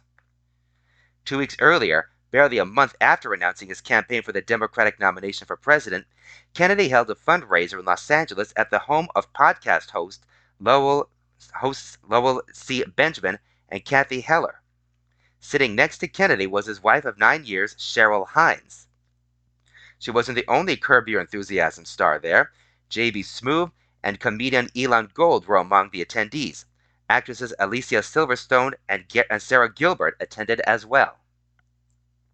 After about 10 minutes, where he recounted his courtship with Hines, Heller asked Kennedy about what his vision for the country looks like. I'm running because I feel like the country went off on the wrong track and we forgot who we were, Kennedy said. America was admired and regarded as a moral authority and everybody, people wanted our leadership. They didn't want bullying and they knew the difference. Kennedy then uh, made the first of many mentions of his father, New York Senator Robert F. Kennedy, and Uncle President John F. Kennedy. The next 20 minutes were a co- college lecture style exoneration of his uncle's shortcomings during his three years as president. He went into detail about the CIA's failing, failed Bay of Pigs invasion of Cuba. Then he went into an encyclopedic explanation of his Uncle John's struggles with his own military advisors and Central Intelligence Agency as the war was in Vietnam heated up. He recalled the assassinations of his Uncle John in 1963 Dr. Martin Luther King Jr. in April of 68, and two months later, his own father. The 2024 Democratic candidate, 69, was only a 10 year old kid when his uncle was murdered, and 14 when his father was shot in Los Angeles in 1968, minutes after he announced his victory in the California Democratic presidential primary. It was all a preamble to equating the cycle of catastrophes over the last 60 years to the COVID 19 pandemic. The Vietnam War then followed until 73 and the 9 11 attacks and ultimately COVID, Kennedy said. And each of those dramas has pushed us further down the path, which is the domination of this country, that our country would be would become imperial abroad and a national security state at home. And that's what the founders of our country have predicted. John Quincy Adams said, America goes not abroad in search of monsters to destroy. Kennedy's most common refrain that day was his repudiation of how the leaders in the U.S. government handled the COVID 19 pandemic. They got rid of jury trials, the 17th Amendment, Kennedy said. They got rid of freedom of religion. They closed every church in this country for a year without scientific citation, with no democratic process, no notice, no environmental fact statements. They got rid of the right to assembly by telling us we had to social distance. They got rid of property rights. They closed down 3.3 million businesses without due process, without just compensation. They got rid of the Fourth Amendment, prohibitions against warrantless, warrantless searches and seizures, with all this track and trace surveillance, and us having to produce our medical records to leave our home or whatever. And a lot of people would say, well, it was a crisis, but there is no pandemic exception in the United States Constitution. Kennedy explained the connection by citing the malaria and smallpox outbreaks during the Revolutionary War between 1775 and 1783, and how they were very much on the minds of the trainers of the U.S. Constitution when it was created in 1787. He also criticized the $8 trillion war in Iraq, which he said resulted in a destabilized Europe and the creation of ISIS. Kennedy seemed to be putting a lot of stock in looking back on the fateful year 2020 and then we spent $8 trillion on the lockdown, Kennedy said. He added that as a kid, everyone believed the government never lied. But then there was the CIA's false statements about the American U 2 spy plane crash in Russia in 1968 and the publishing of the Pentagon Papers in 1975. Americans started losing faith, Kennedy said. When my uncle was president, 80% of Americans trusted the government. Today, 22%, and they're foolish people, he said to laughter. I can't tell my kids, trust your government, because that's a recipe for more disappointment and disillusion. But what I say to my kids is choose something that you believe in and let it consume your life. I was raised in a family where we were raised believing that our lives would be consumed by some great controversy and it would be a huge privilege for us if we were able to take an, ex- an effective form of living. About an hour and a half into the discussion, Kennedy made another bold com- uh, statement. I feel like we're going to win the primaries, Kennedy said. We're already developing a presence in every state. We'll have organizations in every state. I'm going to fight very hard in the initial five states, which are South Carolina, New Hampshire, Georgia, Nevada, and Michigan. He said at a Rasmussen poll that said he was statistically tied with President Biden. I think many Democrats will see that the president uh, that the President Biden has a very high chance of not beating Trump, and that I have a very much better chance of beating Trump. Kennedy said. If you were Trump, who would you rather debate, me or President Biden? If he is elected president, Kennedy said that his top priority is going to be de escalating uh, conflict in Ukraine very quickly. If it is still going on, and assuming that we haven't had a nuclear exchange by then, and the and the destroy and the destroy planet, Kennedy said. China is a huge threat to us, but it does not want to confront us militarily. It wants to confront us and bury us economically. And it's doing it. And I don't have to and I don't have any fear or any trepidation going head to head with China on an economic deal. That's what we ought to be doing. We ought to be de escalating the military and letting them know that's not an option for us. We'll fight for you with our entrepreneurship with America's special genius. That was RFK. I feel like we're going to win the primaries by Brian Fishbach from the community section. And from the community section here, welcoming Ukraine family who once saved two Jews. And author of this is unknown. During World War II, two young Ukrainian Jewish girls managed to escape the Nazis before their family was marched to the forest and executed. They ended up seeking refuge with, non-Jewish, with a non-Jewish family of a classmate, Nikolai Bogancha. The family hid the two girls and helped them find their way to an orphanage where they spent the rest of the war. The girls, Zana and Frina Ashkenaskia, eventually emigrated to America, where they both became acclaimed musicians, and the Bogancha family's courage was recognized by Yad Vashem when they were added to the list of righteous Gentiles. The story would have ended there, except for the Russian invasion of Ukraine in 2022. The current generation of Bognachas were forced to leave their home in Kharkiv. They settled in Austria.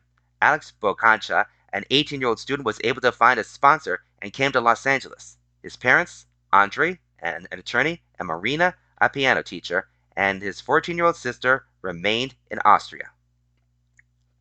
Meanwhile, two Los Angeles congregations, Westwood's Adat Shalom and Culver City's Temple Akiva, decided to join forces to aid Ukraine. Renali Flug and Sandy Hellman, two active members of the Adat Shalom community, decided the best way to help was to sponsor a family from Ukraine. We did not know what, uh, when we began how large a family we might meet, Hellman said. Their history and age were not known, not whether they had children or spoke English. Working with IH, working with HIAS, a nonprofit that has added refugees, aided refugees since the turn of the 20th century, the congregations heard about Alex and his family. When they learned about the family's history, it made their decision easier. In the process, Hellman told the journal, we could help the family that helped Zana and Frina. Of course, the process is not that simple. There's bureaucracy and having to prepare the resources necessary to make the transition easier. Rescuing people is not a one way street, Flug added. The family has to be happy with those who are sponsoring them. It's interesting that it works both ways. With the help of, I, with, with the help of HIAS, Welcome Circle, they help they, they have raised money and local businesses have chipped in to help. Legacy Mattress provided some of the bedding and the Beverly Hills Bike Shop donated a bicycle for the family's use. Just after Passover, the congregations learned that the Boganchas will arrive in Los Angeles on June 1st. The story doesn't end there. There must be housing ready for the Bogachas when they arrive. Rent is an issue. The apartment must be affordable. It also needs to be close to public transportation since the family will not have a car. Setting in Culver City, settling in Culver City would place them near both synagogues to so members could be helpful, Hellman said. It would also be near their son and close to schooling for their daughter. The biggest problem is that some apartment owners have a policy that tenants must see the property before moving in. Funds have been raised that should support the Bogachas for six months, giving them time to become self sufficient. We had trepidation when we started this project, Hellman said. Now we are excited. The parents are capable and willing to tackle the work. The project has a personal dimension for her. I have my dad's HIAS card when he came here from Poland in 1923. That was Welcoming Ukraine Family Who Once Saved Two Jews. The author is unknown, and this was from the community section. Let's uh, throw in an ad or two while we have the time, and we go to this one. Keep up with what's happening in town. JewishJournal.com slash calendar. And this one, advertise your product or service here in the Jewish Journal Marketplace. To reserve your market marketplace ad space, call 213 368 1661. Ad uh, space reservation and ad material deadlines are 12 p.m. on Thursdays. And let's get social. Keep up with the Jewish Journal on Facebook, Instagram, and Twitter. And folks, it looks like that will just about do it for this edition of Stan Dunn's Jewish Edition. So, for everything that is happening with us Jewish folk right here in the city, the state, the nation, Israel, and the world, find it all right here. No matter what subject it is, it can even be sports in the world of elected officials, and it could even be a movie review. So keep it all here. Until next time, everybody, this is your reader and host, Mark Braun, saying to you, Shalom, and of course, peace.